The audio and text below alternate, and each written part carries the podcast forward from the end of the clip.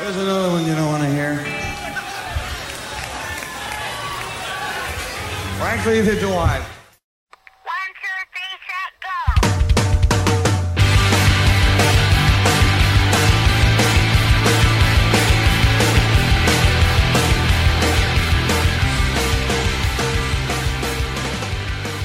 Hello and welcome to episode 52 of the Power Chord Hour podcast. Hope you're doing well out there wherever you're listening to this. Thank you so much. As always, I'm your host, Anthony Merchant, here with you once again after a little winter break there. Uh, thank you so much for hanging in. And uh, I, I know I kind of lied. I know I said I would be back last week. Did not happen. But uh, here I am. I am finally back. And uh, you know what? It was nice because I enjoy doing this weekly but uh, it's one of those things where if you don't get to do it for a week or so, you want to do it even more. So, like, I'm even more excited to be here doing this. Um, yesterday's radio show, I'm recording this. It's weird to say it because this podcast comes out on Mondays, and normally I, uh, like, nine times out of 10, I record them on Saturdays. Um, you know, I mean, if a guest if a guest needs to do it like a different day or something, uh, you know, I'll, I'll do it whatever works for them. But if it's a solo one or it's just like like the uh, last ones, you know, it feels like it was so long ago that I recorded them. But like with Zach and Kyle and uh, ones like that, we normally do them on like a Saturday night. So like you know, I'm talking about now, and it's like the radio show was last night, but it was Friday night. But you're listening to this at, earliest on Monday, so obviously that wasn't uh, yesterday. So uh, yeah, I get it all jumbled. Maybe it's just me. Maybe maybe it didn't confuse anyone up until now, but uh, I, I guess I confused the hell out of myself. But anyway, um, you know, yesterday uh, on Friday night, you know, I was doing the radio show again, and uh, once again, like for the first time in a couple weeks, and was just so like reinvigorated and uh, so stoked to do it. And not only that, but it was very cool. Um, I know I've been talking about it on here that our fifth anniversary is coming up, and uh, it was exactly yesterday, February 19th, 2016. Um, that was our very first episode, premiered on uh, 107.9 WRFA right here in Jamestown. Uh, same place, and I'm still doing it. Same place, and I'm still recording right now, even though uh, it's it's a different studio now. It has been renovated, and uh, in those five years, I've recorded. Uh, I, and I think I've done the rundown of this before, so I won't spend like tons of time on it. But I think I've recorded this podcast and radio show. I mean, more radio show than anything. But because really, this podcast has mostly been recorded at my home studio and uh, the studio here at WRFA, and uh, I don't think anywhere else. No, nowhere I can think of. I I a couple times did like when I uh, when I did the Blue Ridge Parkway or uh, last summer, and uh, you know was hiking and stuff. I did bring, I believe, my little Tascam with in case I uh, wanted to record something because I, I I live basically when I travel like that. I live in my Honda Element, and uh, you know I've recorded things in there before. It actually does not sound bad, even like guitar and stuff. I've recorded in there, and uh, and even sometimes just with the voice memos with uh, my iPhone, and actually does not sound bad. Does not sound like it was recorded in a car. If I didn't tell you it, you would not know, and uh, that amazes me. Don't get me wrong; it's not studio quality, but uh, it is not what you would think it would sound like. And uh, you know, shout out Honda Elements. It's probably because it has very good acoustics, but uh, yeah, I've recorded things in there. So uh, I have brought it with before. I don't even think that's the only time. I've brought it with other times where it's like I do have the idea of like, you know, at some point I'll like take a break from a hike and I'll just park somewhere in the shade, like eat lunch and chill out. And maybe I'll like try to record one. But like, it's just one of those things where even though this is fun, like I don't think of this as like, you know, work or anything like that. I, it just never like honestly like I don't think I've ever been done hiking and go you know what I want to record a podcast right now like it's the last fucking thing that I want to do so I I will normally bring a recorder with and uh, just be like you know like maybe this is the time but I've never recorded an episode in my car one of these days I will I mean it's not far fetched at some point I had like in the first five years, it blows my mind that it's never happened. But in the next five years, and in the first decade, I will I will eat my shoes on on air. I guess I I don't know. Um, email me with a better idea, something better than shoes. I don't know. It was the first thing that came to mind. But uh, if if we hit the ten year mark in another five years, and I haven't recorded in the back of a car, and I'll just say a car, maybe it won't even be my Honda Element, but just in the back of a car, um, yeah, I'll eat my shoes because I I will I won't I won't be able to believe it. I can't believe it hasn't happened yet. But uh, yeah, as far as the podcast goes, mostly just recorded in my home studio and uh, here at WRFA in the beautiful new studios. I mean, they're they're really nice. The old ones were nice too, but uh, they had more of uh, I don't I don't know like like mm, I'm trying to like think of a way to like describe them. Like they weren't they weren't trash or anything like that, but they were a little more. You know what? That one was more cozy. Like that one was more of just like a hang, if you will. This one is more of like a bona fide studio. Like there's three studios in here, um, really nice big windows that uh, you know look out and uh, an actually very nice view of uh, downtown Jamestown. I look out the the one windows here. Uh, it's a very cool building and everything. Like it looks very very cool, very different from what it once looked like. But uh, yeah, I mean, all in all, the podcast is uh, you know podcast side just kind of recording it here and there. But uh, yeah, altogether we've recorded it in the two old studios at WRFA. WRFA when it was a makeshift studio in the in a basement while they were renovating this place. The new WRFA studios, uh, my home studio here in Jamestown, and my home studio in uh, Minneapolis. My studio studio that was my studio in my studio apartment, uh, where I guess you would probably someone probably would have had a dining room in there. You know, someone else would have had a, a table to eat at. I didn't have a table to eat at. I had a studio. I had a uh, I had a studio in my uh, in my apartment. Like here's the thing: you could have recorded an album in my in my apartment, but you couldn't have eaten at a table. um, that's just how that went. You couldn't have eaten at a table, but you could have recorded an album there.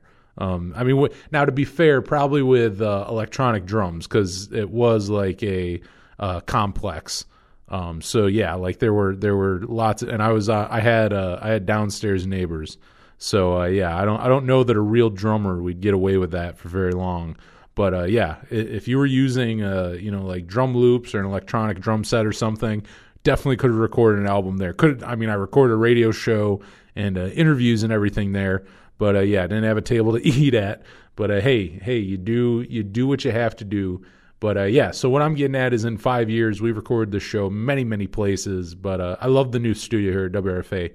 It's uh it is it's it's just a very it makes me feel professional. That's what I'm getting at here is that it's a very nice looking studio. It makes me feel very professional.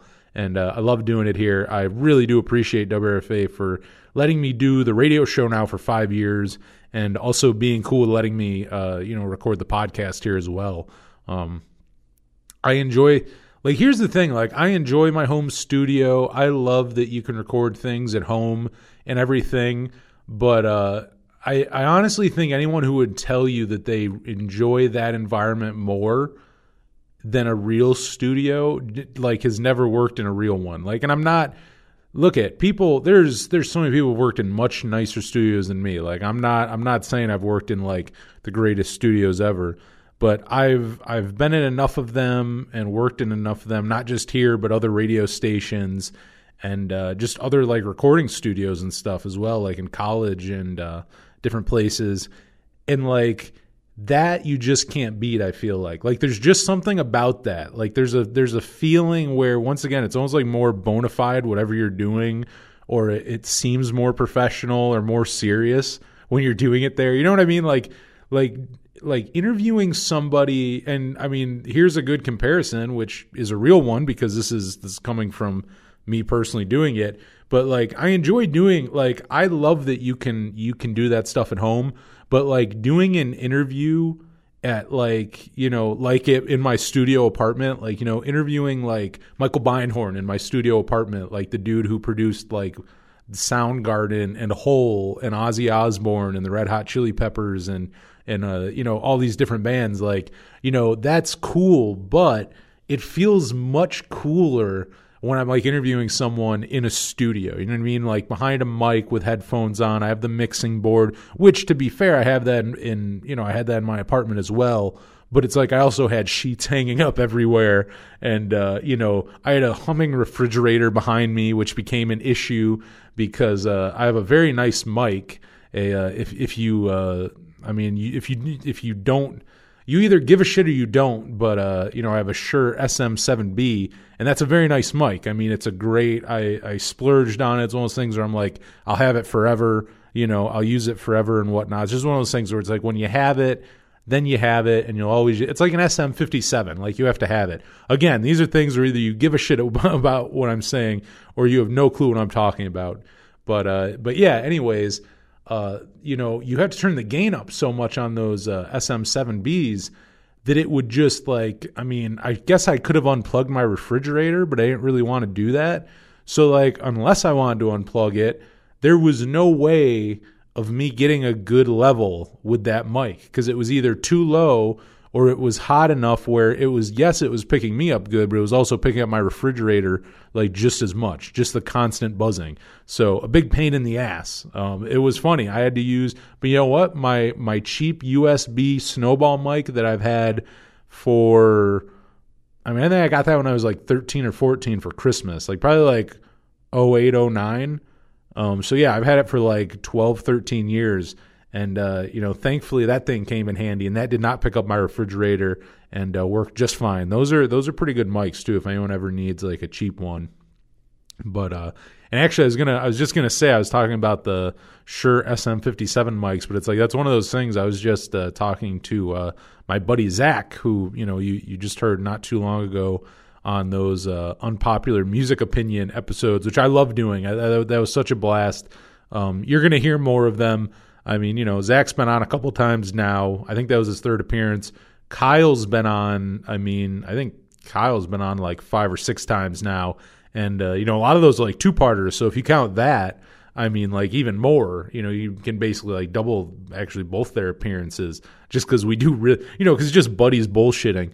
But uh, yeah, I'm gonna have them on a lot more. I think uh, people seem to really like those episodes. Like really one of our most popular ones is is our top five Blink One Eighty Two songs, and uh, I do often wonder why uh, why it's so popular. I don't know if it's popular for the right reasons or not, but uh, you know that that was a very fun one to do. But it blows my mind. It's like it's higher up there than certain guests I've had on here who I would have thought would have been the biggest ones like that. But that's the surprising thing to me, though, that, that I've kind of learned, and I kind of learned even before the podcast, like you just with the radio show, is like the biggest names aren't particularly the ones that'll get the most eyes on your show. Like, like because like you know.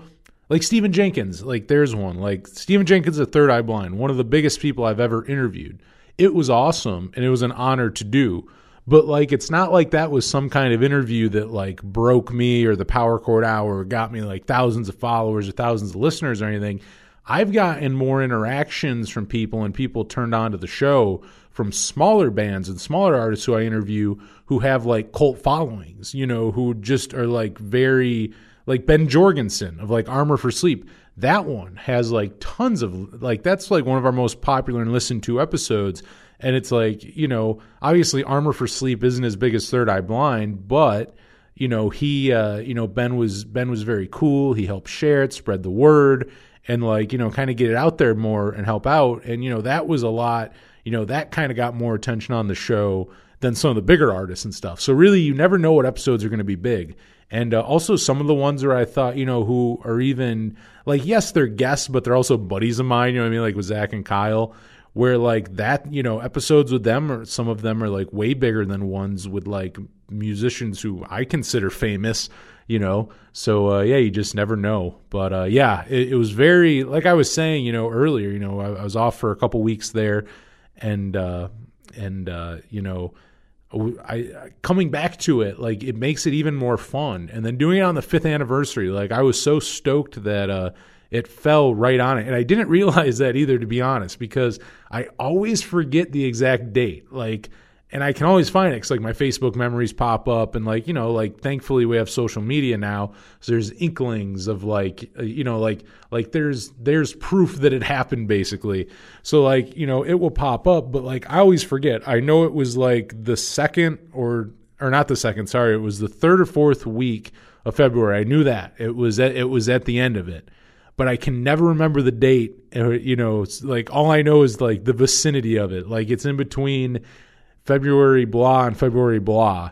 But uh, like a few days beforehand, um, I realized that it fell on the exact day, that Friday, um, on the 19th, and I was very, very stoked about that. And you know, for a while, like like I didn't realize it until then, but I knew it was coming up, and for a long time, I was trying to think of what to do.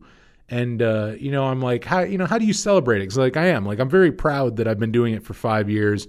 I mean, it's like one of my favorite things that I've ever, you know, done. I've met so many cool people from it, so many fun, like so many fun stories, so many cool things from it. Like even like off mic, like I mean, meeting people who I've interviewed on here, becoming friends with people, and uh, you know, just just hundreds, hundreds of different things. And I mean, really, the number one, and I've said it before. I mean, I, I this is well documented, but honestly, the best thing is that for about five years. I don't think I really started getting radio promos till like a year in. So, you know, maybe like four years, maybe not five, but uh, I, I've not, th- those sweet, sweet radio promos, not having to pay for like fat releases or epitaph releases or like any, any of these other labels who I absolutely love and for years have spent all my money on. It's like, it has saved me money. Like, it's not that this show makes me money like it really it's never it's never really made me money like it's made a couple dollars here or there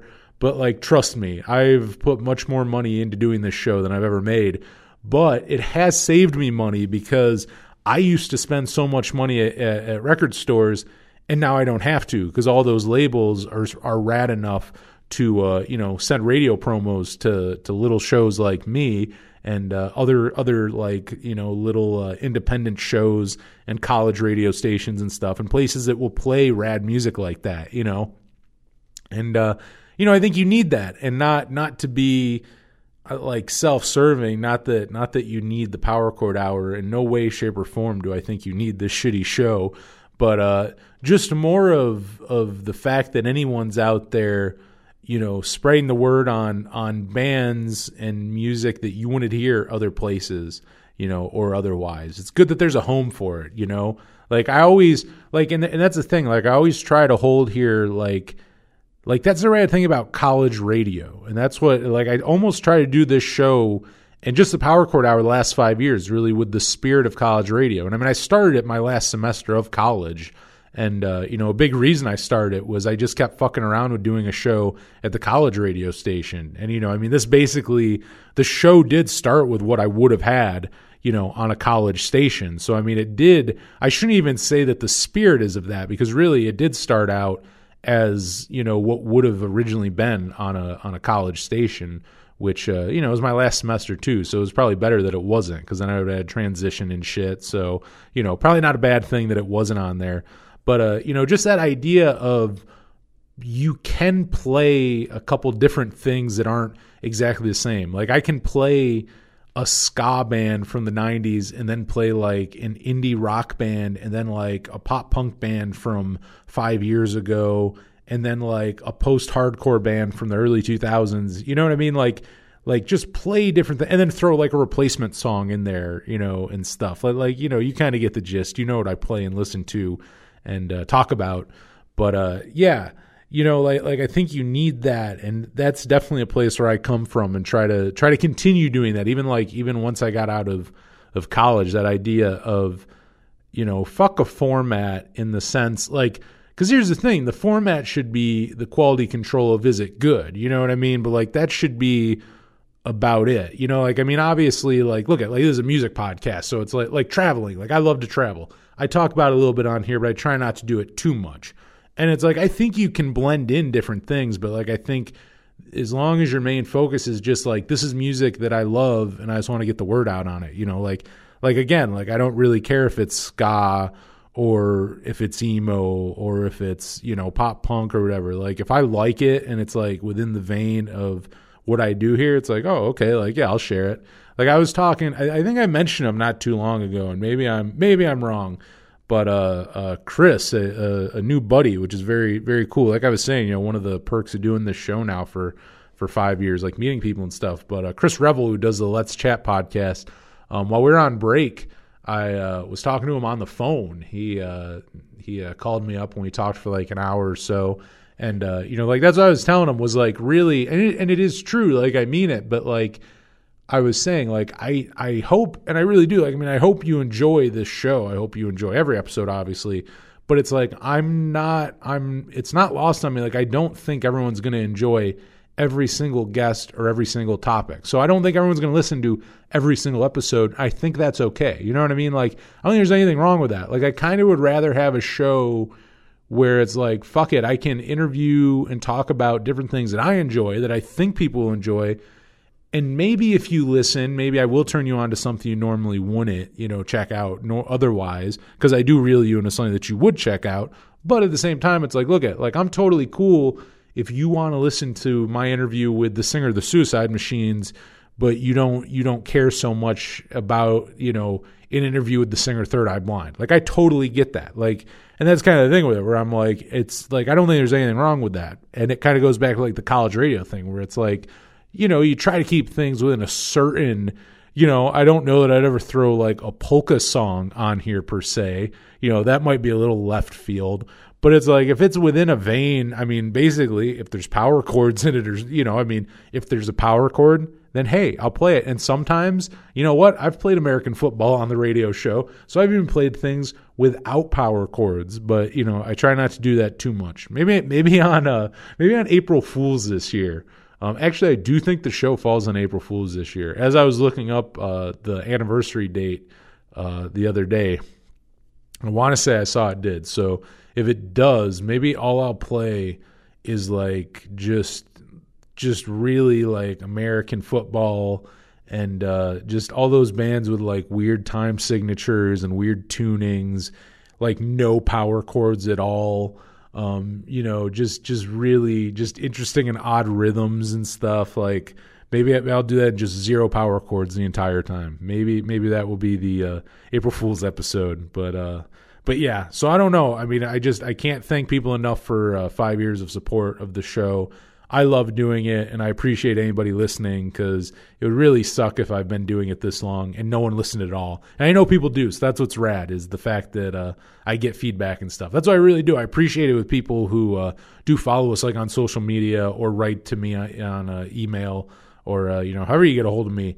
Um, it's just very cool because again, it's like you know you want to know that people are listening, and I don't even care if it's like I don't even care the volume. You know what I mean? Like it doesn't have to be thousands of people, but the fact that anyone's listening, it's like oh okay, like that's good. Like I know I'm not just fucking crazy, uh, just talking to myself and uh, no one checking it out. So you know I'm doing my job. As long as as long as people are listening to this and like going and checking out the music, then then my work is uh, done, and that makes me happy. But uh, yeah, I'm stoked to be back at it. I mean, it does. It feels like it was forever ago doing that uh, unpopular musical opinions with uh, Zach and Kyle. And like I, I, was, I think I started saying that earlier. And uh, as you, if you've ever listened to this, you know I can get sidetracked very easy. But with Zach, yeah, I was talking to him recently about microphones, and I'm like, dude, like the like a Shure SM57 mic, it's like you got to have that. It's like for one, it's very affordable. Like they're cheap enough, and it's like you buy that, and it's like you'll always have a use for it. There's never a time where you don't need that. It's like there's never a time where you're like like I'm never it's funny cuz when I see them used, I go, "Why the fuck did that like did you just give up music altogether?" Like like I guess maybe if you were like you know, like if it's from like a venue, uh, like a bar closes down and it's like, oh, you know, they just sell them or whatever. But I'm like, if you're a musician and you record anything yourself, it's like, or I mean, even if you don't record yourself, just live. I mean, I mean, fuck, if you're a vocalist, you know, you could just have one for live shit. And it's like, I can't believe that, uh, you know, that's just one of those things where it's like everyone should have that. Like, you know, there's certain things where I'm like, like guitar pedals are one of those things where I, I very much, I don't even remember the last time I bought a guitar pedal. Actually, to be honest, it's been it's been years. It may have been the last time, if I'm remembering correctly, I bought a wah pedal in 2016. Actually, I mean, going back to the anniversary, not too long after the show started. It was around the time I bought my telly, and uh, I bought that. And I want to say that was the last time I bought a pedal. I can't. I don't think in the last five years I bought a pedal, and I just think I learned that like that's one of those pieces of equipment where like for one, pedals can be very expensive, and your taste can just change. You know what I mean? Like one minute one minute you're like if you're really into say shoegaze like maybe there's pedals where it's like yeah i want and, and that one in particular you get an ass ton of pedals. But the second you don't want to sound like shoegaze anymore, it's like, well, fuck. I mean, unless you want to sound like, oh, those pedals are so specific that it's like, unless you want to sound a very specific way, like there's really no use for them. So it's like, I, I think there's, there's certain things that I'm like are less practical. Like pedals, obviously, you need if you're going for a certain sound, but it's like I don't mess with them too much. But something like like one of those Shure mics. I'm like, you know, me and him were talking. I'm like, dude, like if you know that's the shit. Like, if you're gonna record yourself, get one of those. And uh, and also, I mean, congrats to him. He did just get a uh, a Mesa dual rectifier as well, which is very cool. I know he's looking at cabs right now. And uh, and you know you know what if you're a, if you're a uh, guitarist out there and uh, you know which you have to you know and i'll get off gear talk here in a second because again it's like you either it's going back to when i was talking about mics. This is this is either interesting or you really fucking hate this. So uh, i'll keep it brief. But uh, yeah powerchordhour at gmail.com i mean hit me up. What cab do you think uh, zach should get? You let me know and i will text him your answers. And uh, or maybe I'll even just like CC him or whatever, like add him to our email conversation, and uh, we will tell him together. We'll be like, dude, you need to. Get, I I told him an orange because that's what I have, an orange PPC uh, two tens, and uh, I love that with my Marshall JCM 900, which is the other thing with pedals. It's like, dude, I get the best sound out of that thing, the best tones that I'm like, I don't.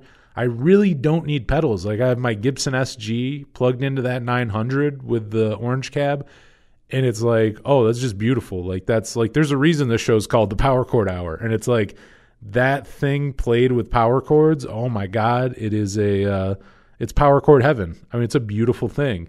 And uh including I'm a terrible guitar player, but it makes me sound halfway decent. So, you know, shout out to Good Gear for uh, bad musicians. Um, and that's kind of the secret with most of your favorite bands. And a lot of bands that I play on here play that rig, which is the reason why I play that rig, because a lot of the people that I listen to played that.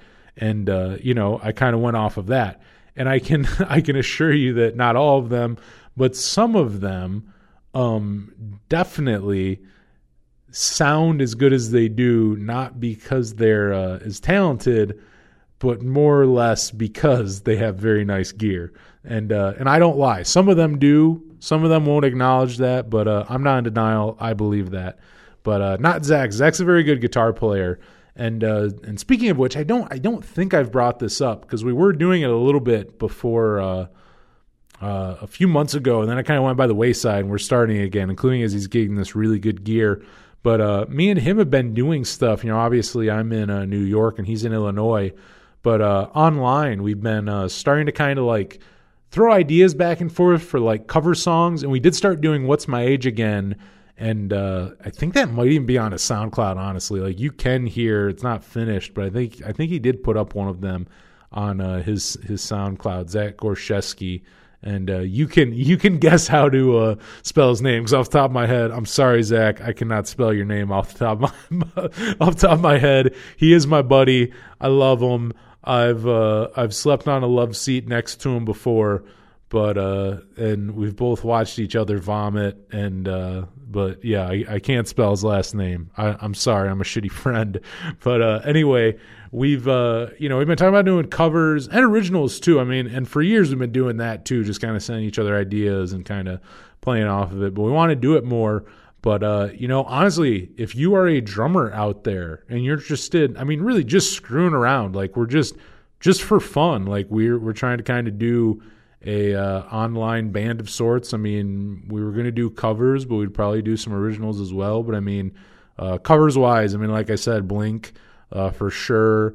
Talked about the Strokes, uh, definitely Alkaline Trio. So far, a lot of like early 2000 stuff, which which really, I mean, is like where our love, like our friendship, kind of like I think was met there by our mutual love for a lot of that stuff. So I mean, a lot of our covers in there, but we've thought of we've thought of other stuff as well. But I mean, you know, like basically, if you're a pop punk drummer and uh, you know you want to like do some shit online, uh, hit me up powerchordhour at gmail.com. That that would be rad actually to get a listener involved. Um, that would be very cool. And uh, yeah, um, it would be rad. He's a really he's a really good guitar player. He is a, a, good singer. Kickstart. I mean, he's talked about it on here before, and I've played him on the show. But uh, you can hear you can hear uh, Zach's band. A little shameless plug for him here. Kickstart. Actually, it's not even Shameless because it's not my band. So it would be Shameless if it was my band, but it's not. So uh, this isn't a Shameless plug. It's just for a buddy. But uh, Kickstart, and then I actually I think it's kickstartil.bandcamp.com. But if you go on Bandcamp, just look up Kickstart. Uh, you can hear him there, his guitar and singing. And uh, yeah, good musician. I love jamming with the dude. Um, when when we've uh, hung out in person, we've jammed together. And uh, I got to tell you, we we did a we did a mean Fall Out Boy. I, I think when I uh, I went to his house a couple. It's crazy to say it was like three years ago now. Okay, no, maybe two. I take that back. Maybe two years. But uh, I brought I brought my uh, SG with, and uh, I played his bass, which was really rad. I forget exact. It was a Peavey, and it's from the '80s, I believe. And he'll kill me if he hears this because I'm probably fucking it up he'll be like, no, it's a 70s, whatever. But it is a it is a Peavey. I want to say it was early 80s, and I can't remember the name of it, but uh, really nice bass, nice deep round sound, but still punchy, which is what I like. And uh, I mean, my favorite my favorite bass, going back to like fucking gear talk. Hopefully, you don't hate this, but I mean, like I love my my main bass is a Stingray which is uh, which me, me, and him were having fun because, uh, like I said, we covered uh, "What's My Age Again" and we started to kind of demoing it. And I asked him first, but I'm like, because I'm like, you know what, like we can do it, but we really don't need to stick to the original, like straight up. And like I have a jazz bass, like what Mark Hoppus plays on uh, on you know Enema of the State, or on that one, I should say, because Jerry Finn, credit to him and credit to Mark Hoppus as well but one of my biggest things with uh, musicians, and I should bring this up with producers, I've, I've interviewed a few on here and I never bring it up, but like with guitars, they'll play 50 different fucking guitars on a record. Like they'll track all these different guitars, all these different amps, all these different heads, like just all uh, different pedals. Like this song, we play these guitars, and we played a different set of guitars on this one, like whole different rigs. And then it's like, well, what'd you do with bass? And it's like, well, they played a P bass through an Ampeg, like an SVT. And it's like, and don't get me wrong, that's a great tone.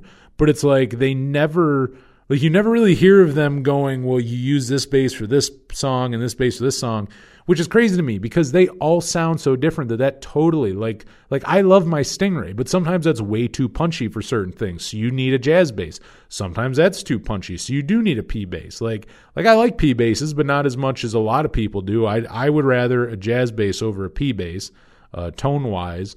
But like still, it just depends the song. So getting back to to with Blink on Enema of the State.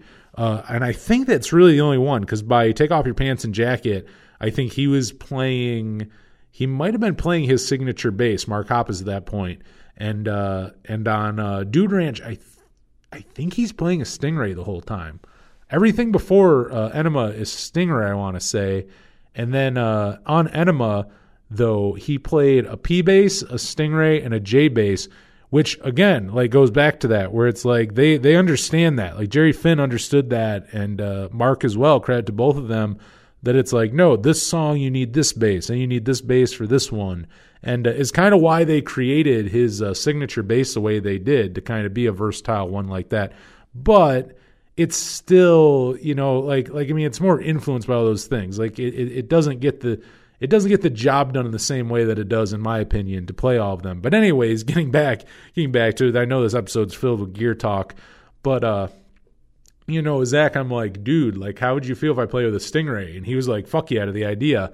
And uh, I love that song. What's My Age Again with a Stingray? Sounds really, really good. And it's funny because we demoed it, but we don't have a drummer yet. So we just used a, uh, you know, just the isolated drum track from the studio recording. In the the demo sounds really good. Like we haven't, no one sang on it, but just Zach played guitar. He and and I think two guitars. Like he, you know, like he layered it, and I played bass on there. And uh, you know, and, and, Travis plays drums. You know, I mean, technically, but uh, you know, um, but it sounds really, really good. But like we both were talking about it, it's like, well, does it sound good because of us, or does it sound good because it's a fucking drum loop of fucking Travis Barker? and like we're still unsure. That's why we need a drummer. Like someone needs to play with us so we know it's good because there's a drummer. Or if you're shitty, then we can just blame you. Then we, then we don't have to like look inward. We can just be like, oh, obviously it's that fucking drummer. You know what I mean? Like obviously it's that goddamn drummer that uh, Anthony got off his podcast. But uh, you know, yeah. So it's been fun. You know, we're gonna we're getting back into it again and uh, trying to write some originals, do some more covers, and uh, yeah. So I mean, honestly, like in all seriousness, you play drums or you know someone who does who you know who you think is bored in quarantine right now. Um, you know, I mean, there's no real. I mean, we're just kind of covering shit. I would imagine once we get a few done or do some originals, we'd probably put something up digitally. Like you know, it's uh, obviously an online band. We're not we're not going to be like doing much together. You know, not that you really can right now. But uh, yeah, if you want to do some shit like that for fun, you basically want to play drums on some pop punk songs with uh, two dudes you've heard on this podcast, then uh, hit me up. And we're still trying to get Kyle because uh, if you if you do listen, and he has mentioned it before, but he doesn't he doesn't talk about it much. But Kyle is a guitar player and a good one. Kyle Steven, who you've heard on here tons, and uh, was in a cool band, Flight Plan.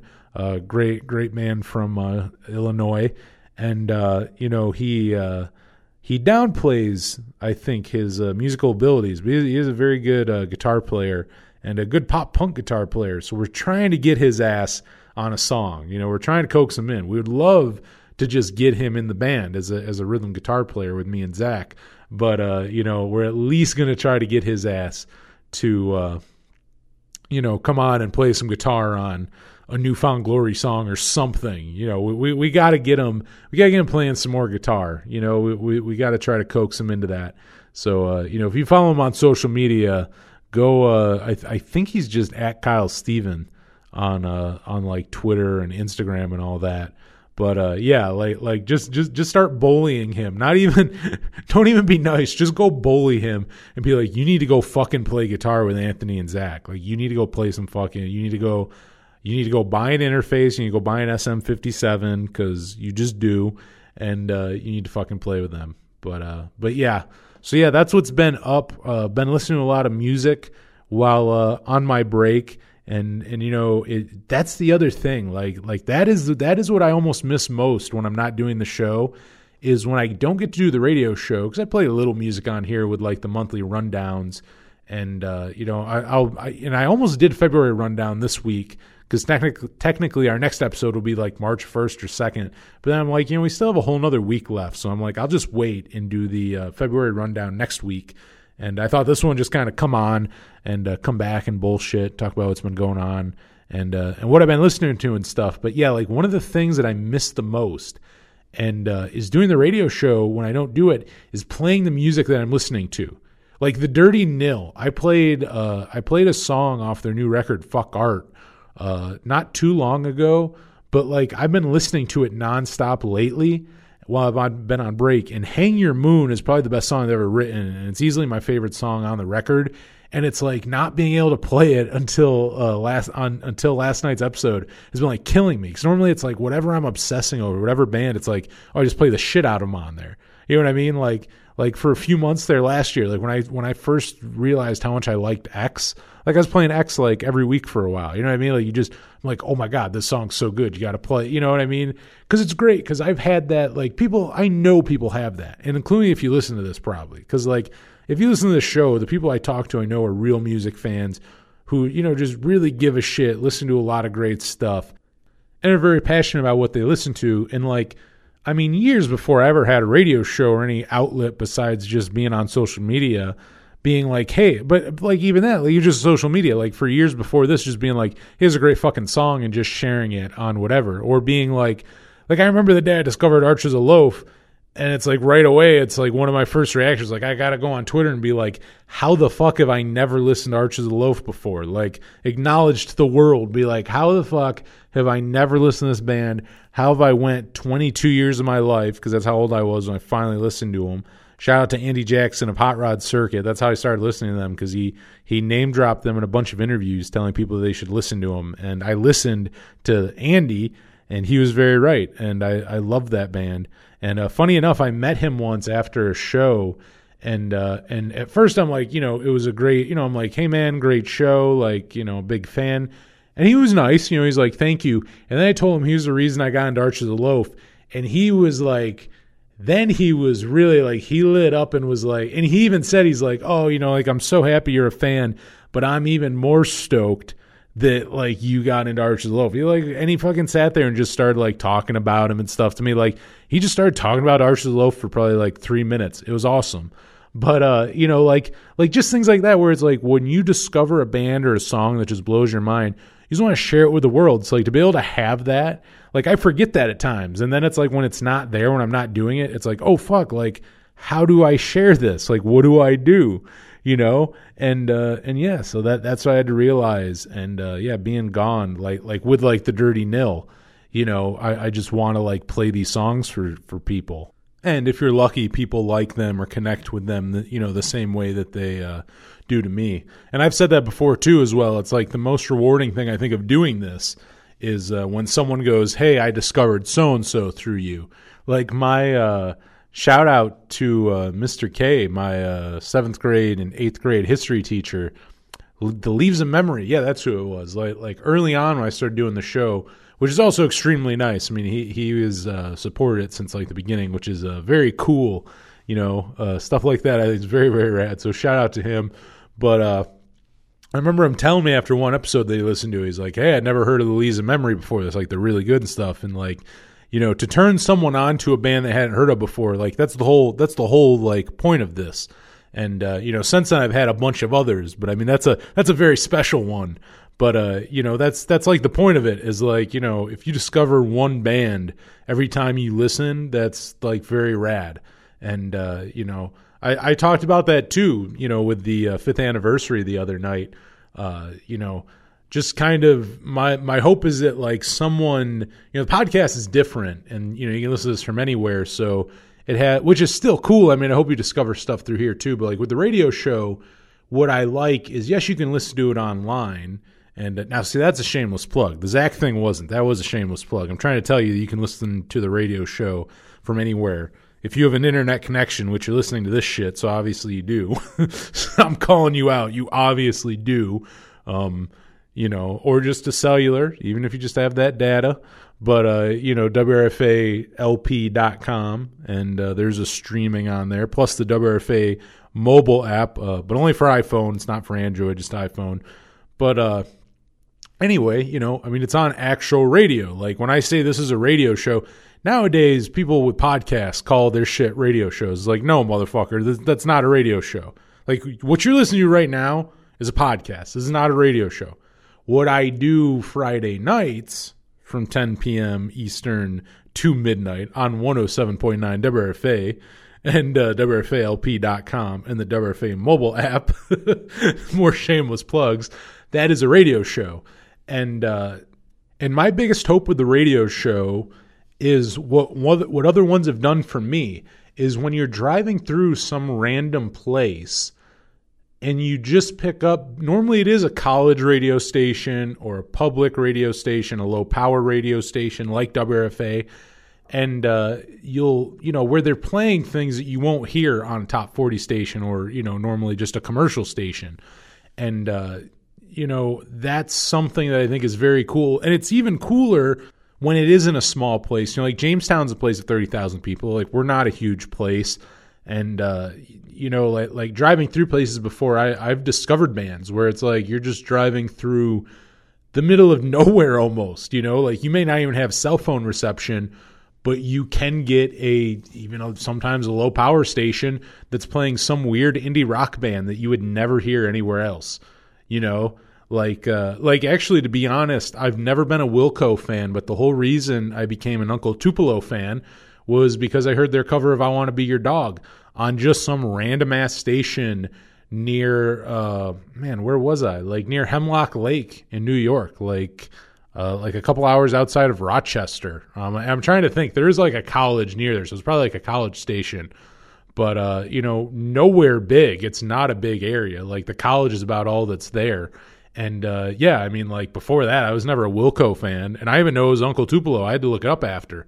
But like, and what I love though is that wasn't even that long ago. Like that was maybe, I mean, it was like maybe like five years ago. But like, just the idea of it's not like it was in an age of only radio, like, you know, there was a time where you still had your phone and shit. But again, it's like we're just fumbling through and it's like you start finding and I remember on that trip we found a couple like other ones where like even if it wasn't stuff I was discovering, they were playing like the Ramones and Tom Waits and just things that I love and it's like again, like I just I think there's something there's like two things. Like hearing some discovering something you never heard before that you'd never hear anywhere else on the radio and also hearing something that you love but would never hear on the radio. So like that's the other thing. Like I also like to play shit where it's like that's a classic but no, you know, like just throw it out there where I, I want you to go, holy shit, like I would never expect to hear that. Like you were not I really want to hit you left field, you know, like so with both of those things. You know, like that's that's what I really hope with the radio show. Like that's honestly like what I hope of, of anything that I've gotten out of the last five years. Like I, I, truly hope there's people who have just been driving through, like like the Interstate 86 drive goes through here. It's like hopefully there's people just driving through, fumbling through on a Friday night, get on my state, you know, get on 107.9 and just you know like like maybe they hear the replacements for the first time or maybe they're a fan and I'm playing like, you know, like you know, you really don't hear them, but even if you do, I'm playing something that you want. Like Gary's got a boner. Like maybe I'm playing Gary's got a boner, which you're probably not, or Till We're Nude, one that I play quite a bit. That's one of my favorite replacement songs. One like that, which you're really not going to hear on the radio. And uh, you know, hopefully, hopefully, I get to do that for people where they either have like a holy shit moment where it's like they are discovering the band, or holy shit, I can't believe I'm hearing this on the radio right now you know same with like horse and stuff like from the 90s the band horse like i hope i mean for one i hope i turn people onto them just like i was turned on to them I mean, basically, you're just trying to spread the joy that you got when you discovered these bands. Like that's basically what you, what I'm trying to do with the radio show and podcast. Is like I just want you to feel the same way I did the first time I heard like Web in Front. You know what I mean? Like, I, and that's an old ass song. Like, I mean, I'm you know it just took me forever. But like if you're a younger person, or hell, if you're older and you just never heard Arch's Loaf before, it's like I want you to hear Web in Front for the first time or the millionth time because that song still hits me the same way. I would say. I mean, maybe not as hard as it did the very first time, but it still makes me feel something. And it's like you know, I want I want someone to hear that shit for the first time or just for the millionth time and just hit them, you know, that that way. You know, you just hope to kind of basically do the same thing that happened to you and you heard it. But uh, yeah. And lately, that for me has been the Dirty Nil with uh, Fuck Art. I've been listening to that a ton. Uh, Bad Brains, their first record, that is uh, that's been that has been on the metaphorical turntable. I really haven't been listening to vinyl that much, though. You know what though? I did. Uh, I think it's still a couple months away, but I did pre-order actually that Bad Brains record, the first one, on vinyl, a nice limited green vinyl with the punk note covers that I talked about a few months ago uh, about them, alternative covers for the albums, and they look really really cool.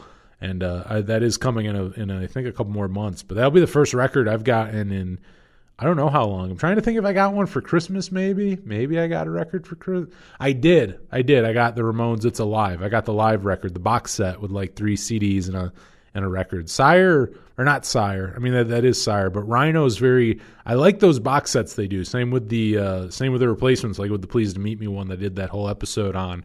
But like where it's like three CDs and one record, and then like a big ass like you know like like huge liner notes and interviews and stuff inside and uh, you know like, like, i think they i really like those and i like how they fit in your collection because they fit with the vinyl and stuff uh, i really i really like those um, I think the first one I ever saw that did that was I, I have a box set or not a box. Yeah, I guess it is kind of a box set um, from BYO. I think it is, um, and it's like it's a compilation from like their first ten years or fifteen years or something, and uh, and uh, it's just really yeah, it's kind of built like the same way. But I've had that for years. I was bought that in like the Hot Topic clearance bin in like 2010, but it, it, it's like built the same way. I, I really do like those. Uh, they just fit in my collection very well. But uh, yeah, another one which I mean, at a time in my life was like one of my favorite albums and favorite bands. But I mean, it, has been quite a while to be honest. But I do still have love for them. But uh, Nirvana, Nevermind. I I gotta say, I've been listening to that a, a little bit lately. Which actually, I mean, happy birthday, Kurt Cobain. Uh, as as I'm recording this, not as it's out, but Saturday night as I'm recording this, it's his birthday, uh, February twentieth.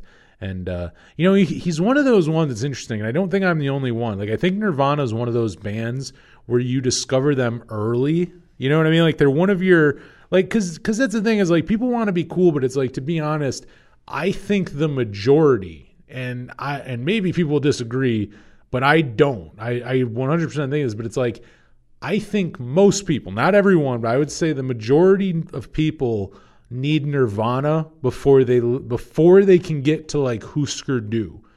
You know what I mean? Like like so the thing with that is yeah, like like Nirvana's one where I think it hits us all at a younger age and then you get older and they're not they don't hit you the same way, you don't listen to them the same amount.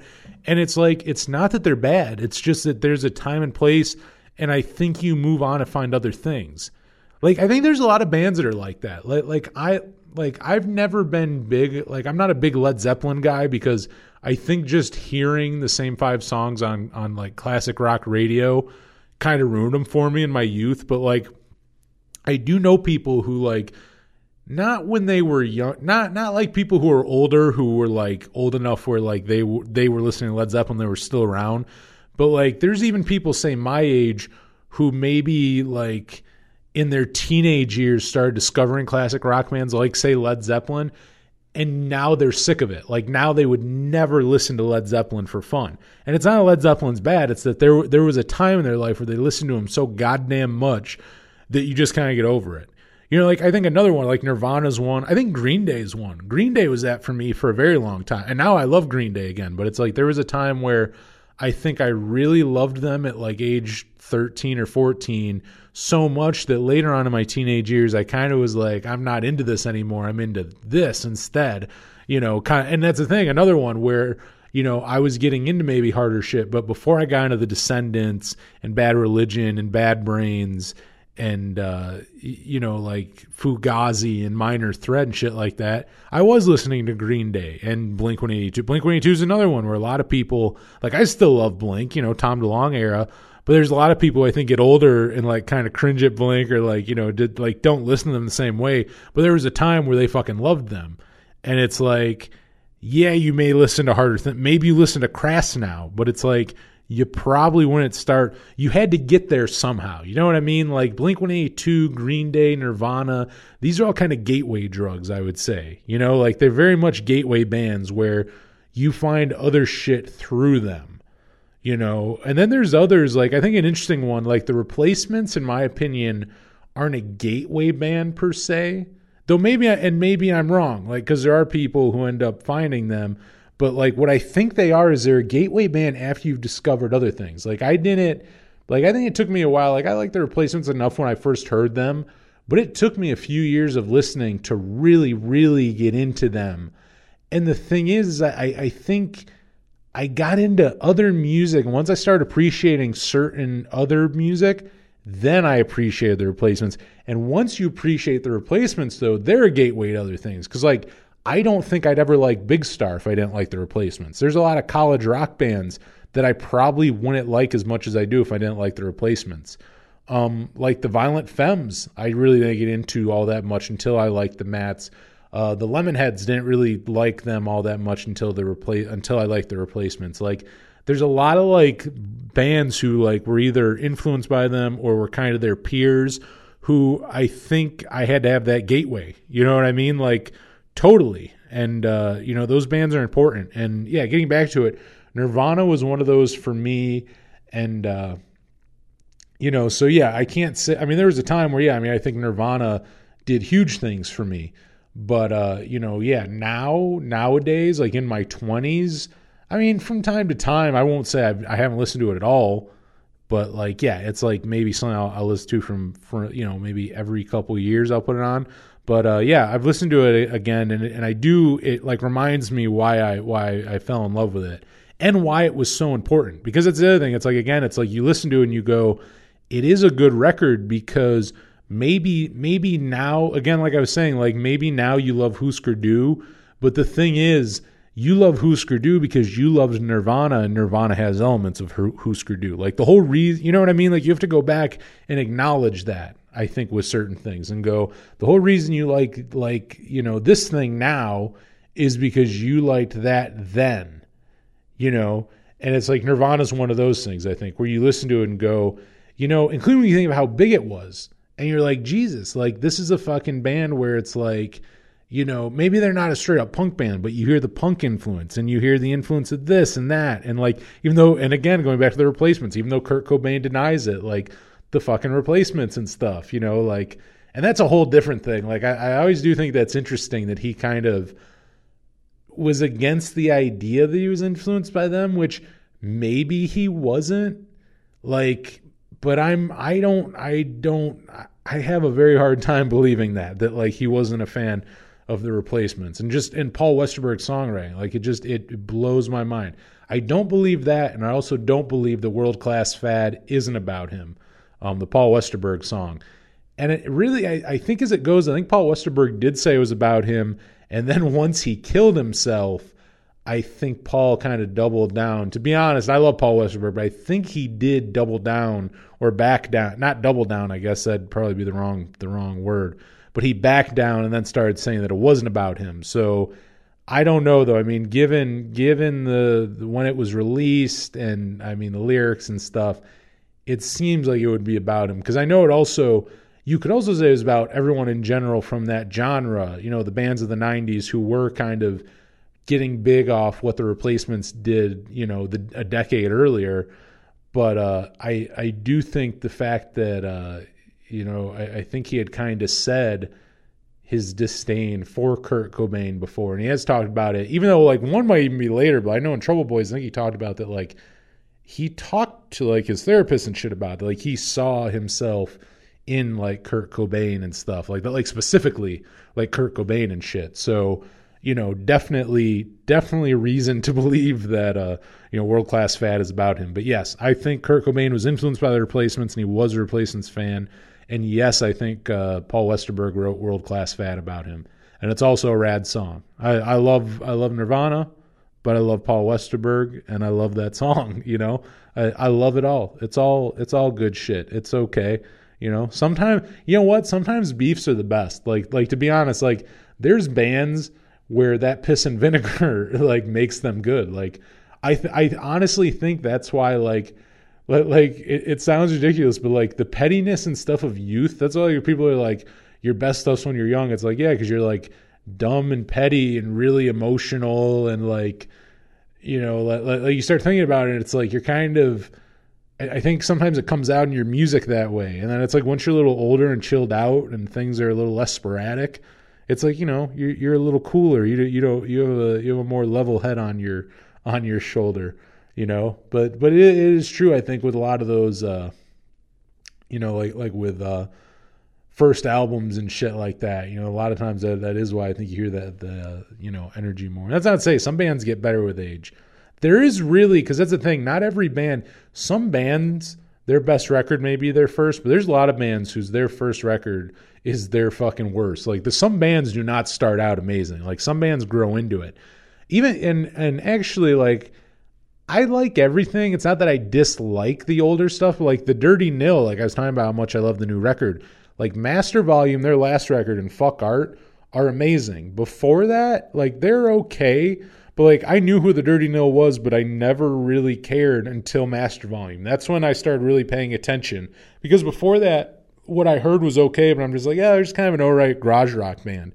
And uh, you know, now like I'm loving it. Like so far, Fuck Art's the best album I've heard all year and uh, you know, and Master Volume was one of the best albums of 2018 in my opinion. But uh, you know, yeah, like some bands, their first record is not their best.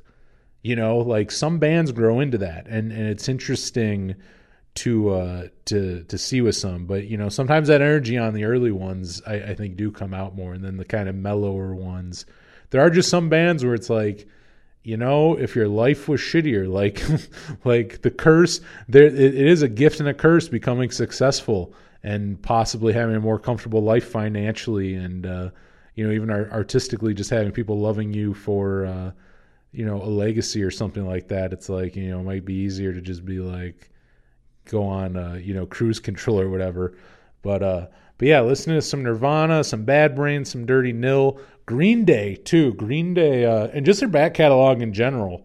Um, like no, like I mean, Insomniac, um, for sure. Nimrod, Um, American Idiot, even um, I forgot. Like American Idiot was once because it was really the album that got me into Green Day, but it, it's like not my favorite anymore. And it's been year. Like I used to listen to it constantly for the first couple years. I listened to Green Day, but now it's not one that I put on a whole lot.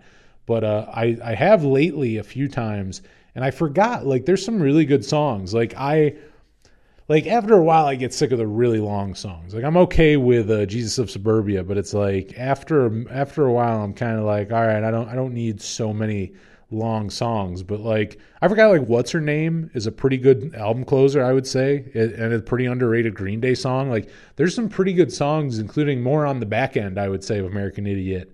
You know, because the front end really, I mean, basically the first half of that record is is hits. Like half of the again, whether or not you liked American Idiot, maybe at that point you fell off. Maybe you were a fan of the older stuff and that wasn't how you got into him Whether you like him or not, the first half of that fucking album was played every like radio, MTV, Fuse, VH1. Like it was, uh, I mean, the internet. Like I mean, it was you know, and they're in Rolling Stone and every magazine. Like you couldn't get away from like the first half of that record.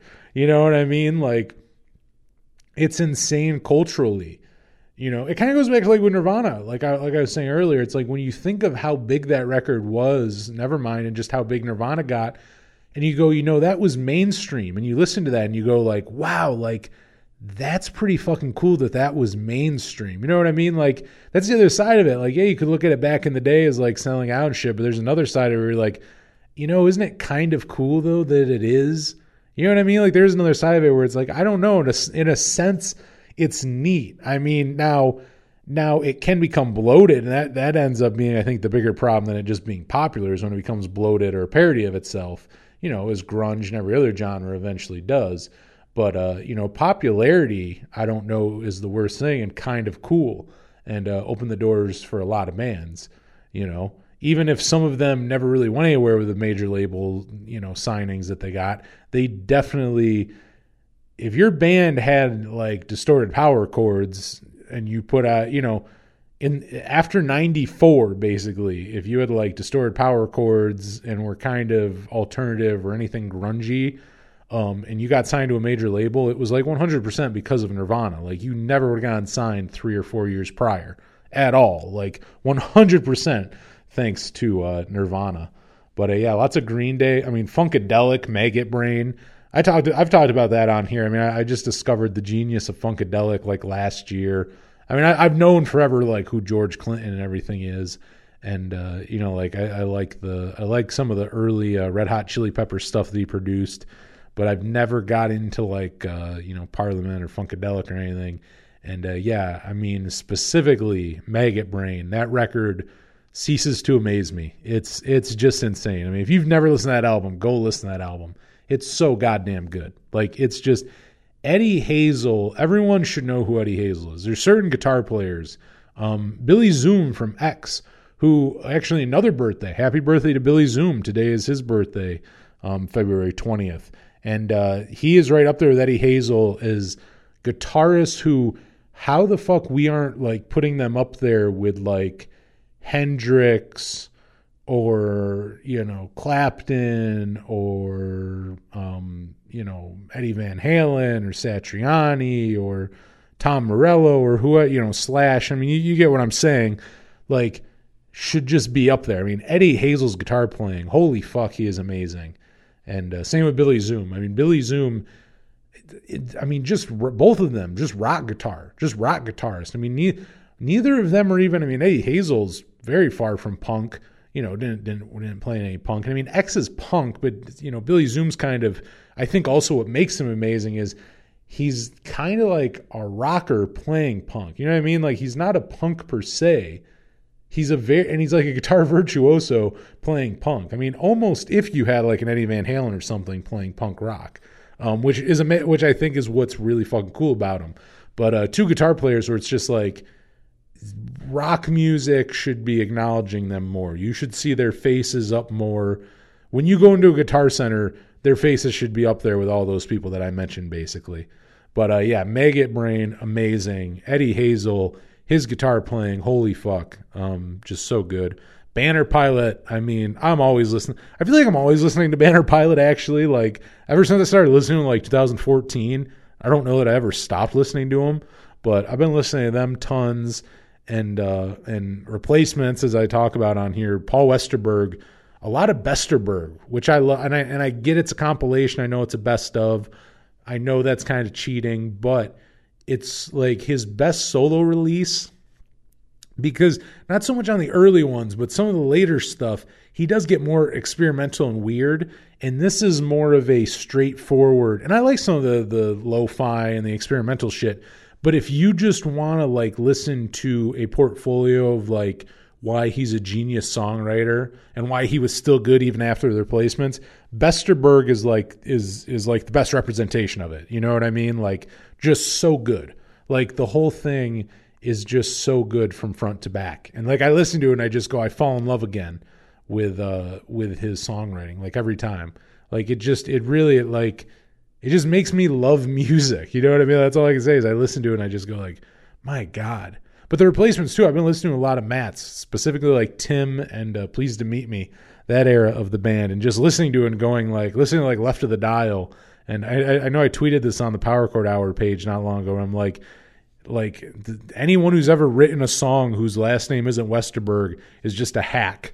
It's like if you're not Paul Westerberg, like you just like why bother? Like why even fucking bother? Like who would who would bother to ever even try writing a song ever again after after fucking the replacements? Like once the replacements broke up in 1991, music should have just been over. No one should have ever written a fucking note again. All guitars should have been burnt like like drum kits just fucking smashed you know like just just really just yeah you know just just music should have ended there but uh but no we had to be greedy and and look what happened a lot of terrible that's the other side of it i try to like i was saying earlier i try to highlight all the good music but i also got to highlight all the shit music that's came out since 91 um you know lots of terrible shit before that too but i'm just saying lots of uh, shit after 91 too after the replacements broke up. And, uh, you know, maybe there's a correlation there. Maybe there is, maybe there isn't. But uh, yeah, lots of that. And the Stooges, too, the Stooges Funhouse. Um, just been listening to that to that a lot lately. I mean, that's another one where it's just like, goddamn. I mean, those those guys are legends. I mean, punks before punk was a thing. You know what I mean? Like, it's just insane, like how good they are. You know, like just godfathers of something. You know, like really, like it, it's just amazing. And and that that that's probably my favorite uh, Stooges record too. It's just like they were, and they're just so cool to this day.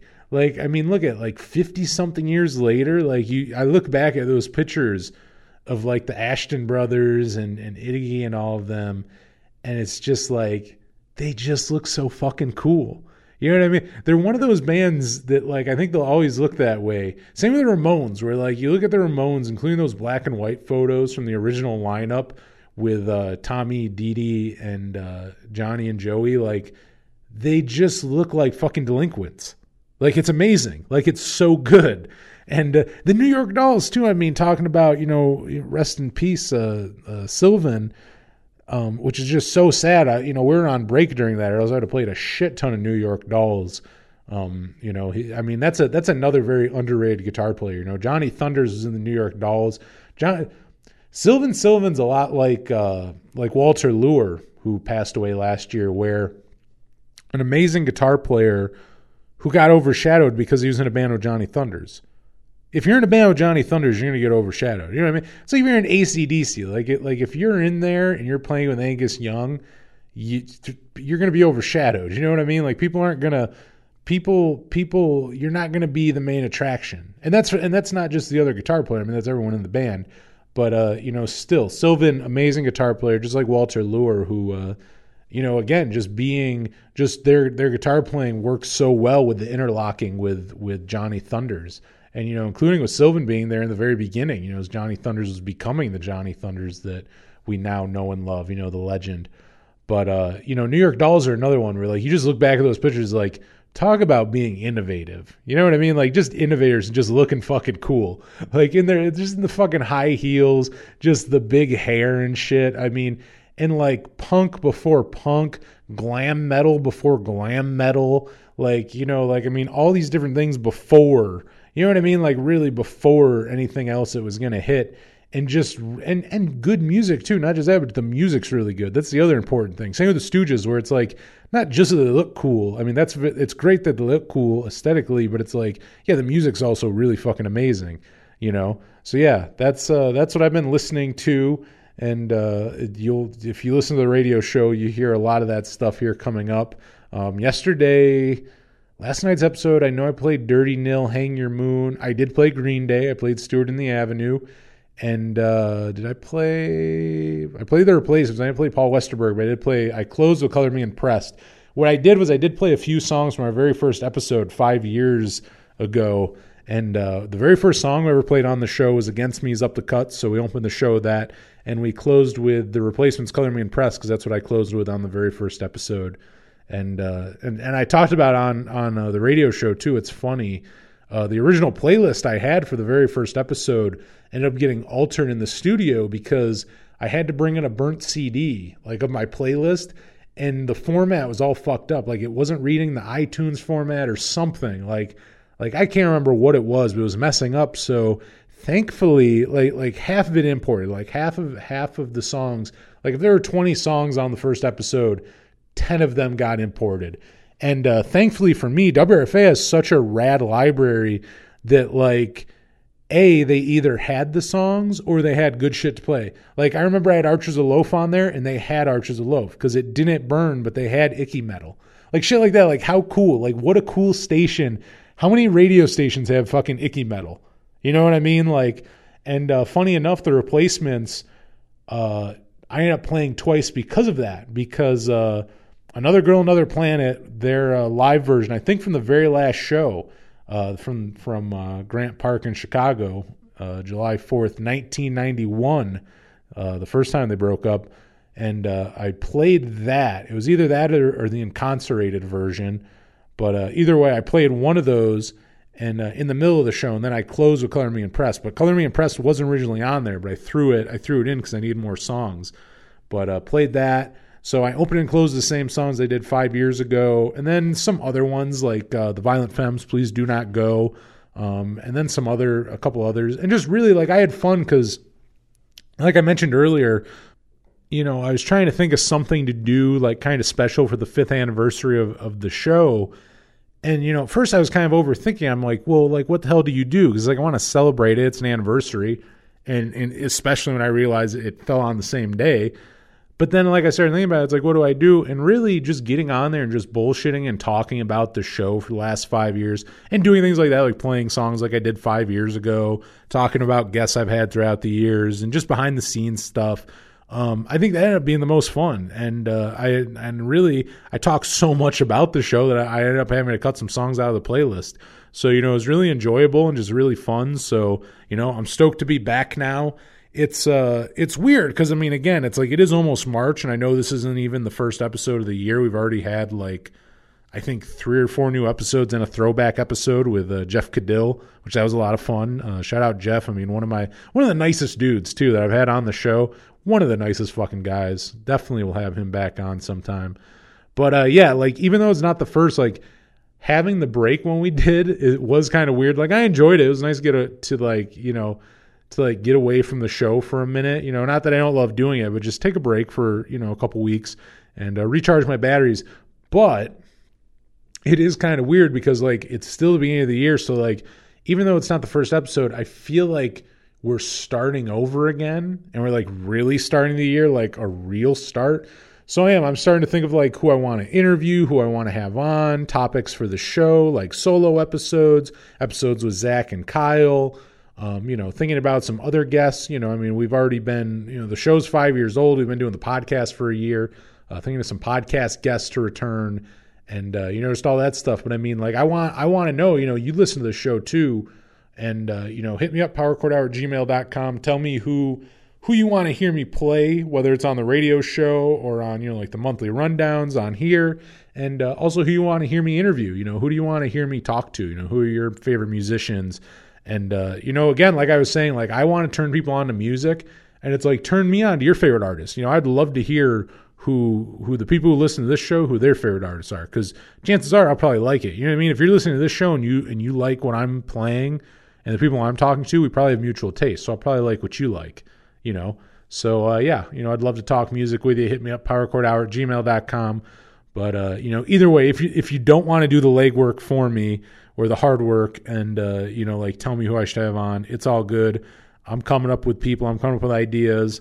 Um, I'm excited. You know, more album anniversary ones. Like people, people seem to really like those episodes. Those have been some favorites of mine. Just talking about records for their anniversaries. And uh, I've reached out to a couple people already, but also new people too. I got I got to hit up uh, the Dirty Nils people. I would love to have uh, their singer Luke on, or really any of them. They're they're all they're all great.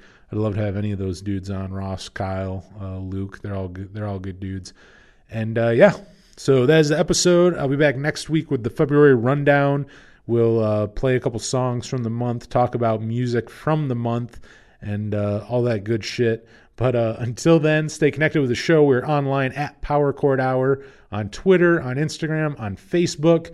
We're on Spotify. Maybe you're listening to it on there, but we have playlists um, from our radio show. I put up everything that I play on the radio show. You can go check out what I played on the fifth anniversary special. It is up there. It's our latest playlist.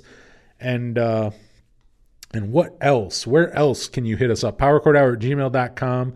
I have uh, stickers. They're absolutely free. Some Power Chord Hour stickers. Just email me and uh, I'll send you some. And if you'd like a Power Chord Hour t shirt, I'll send you a Power Chord Hour t shirt and some stickers and uh, maybe even some guitar picks that I have left over.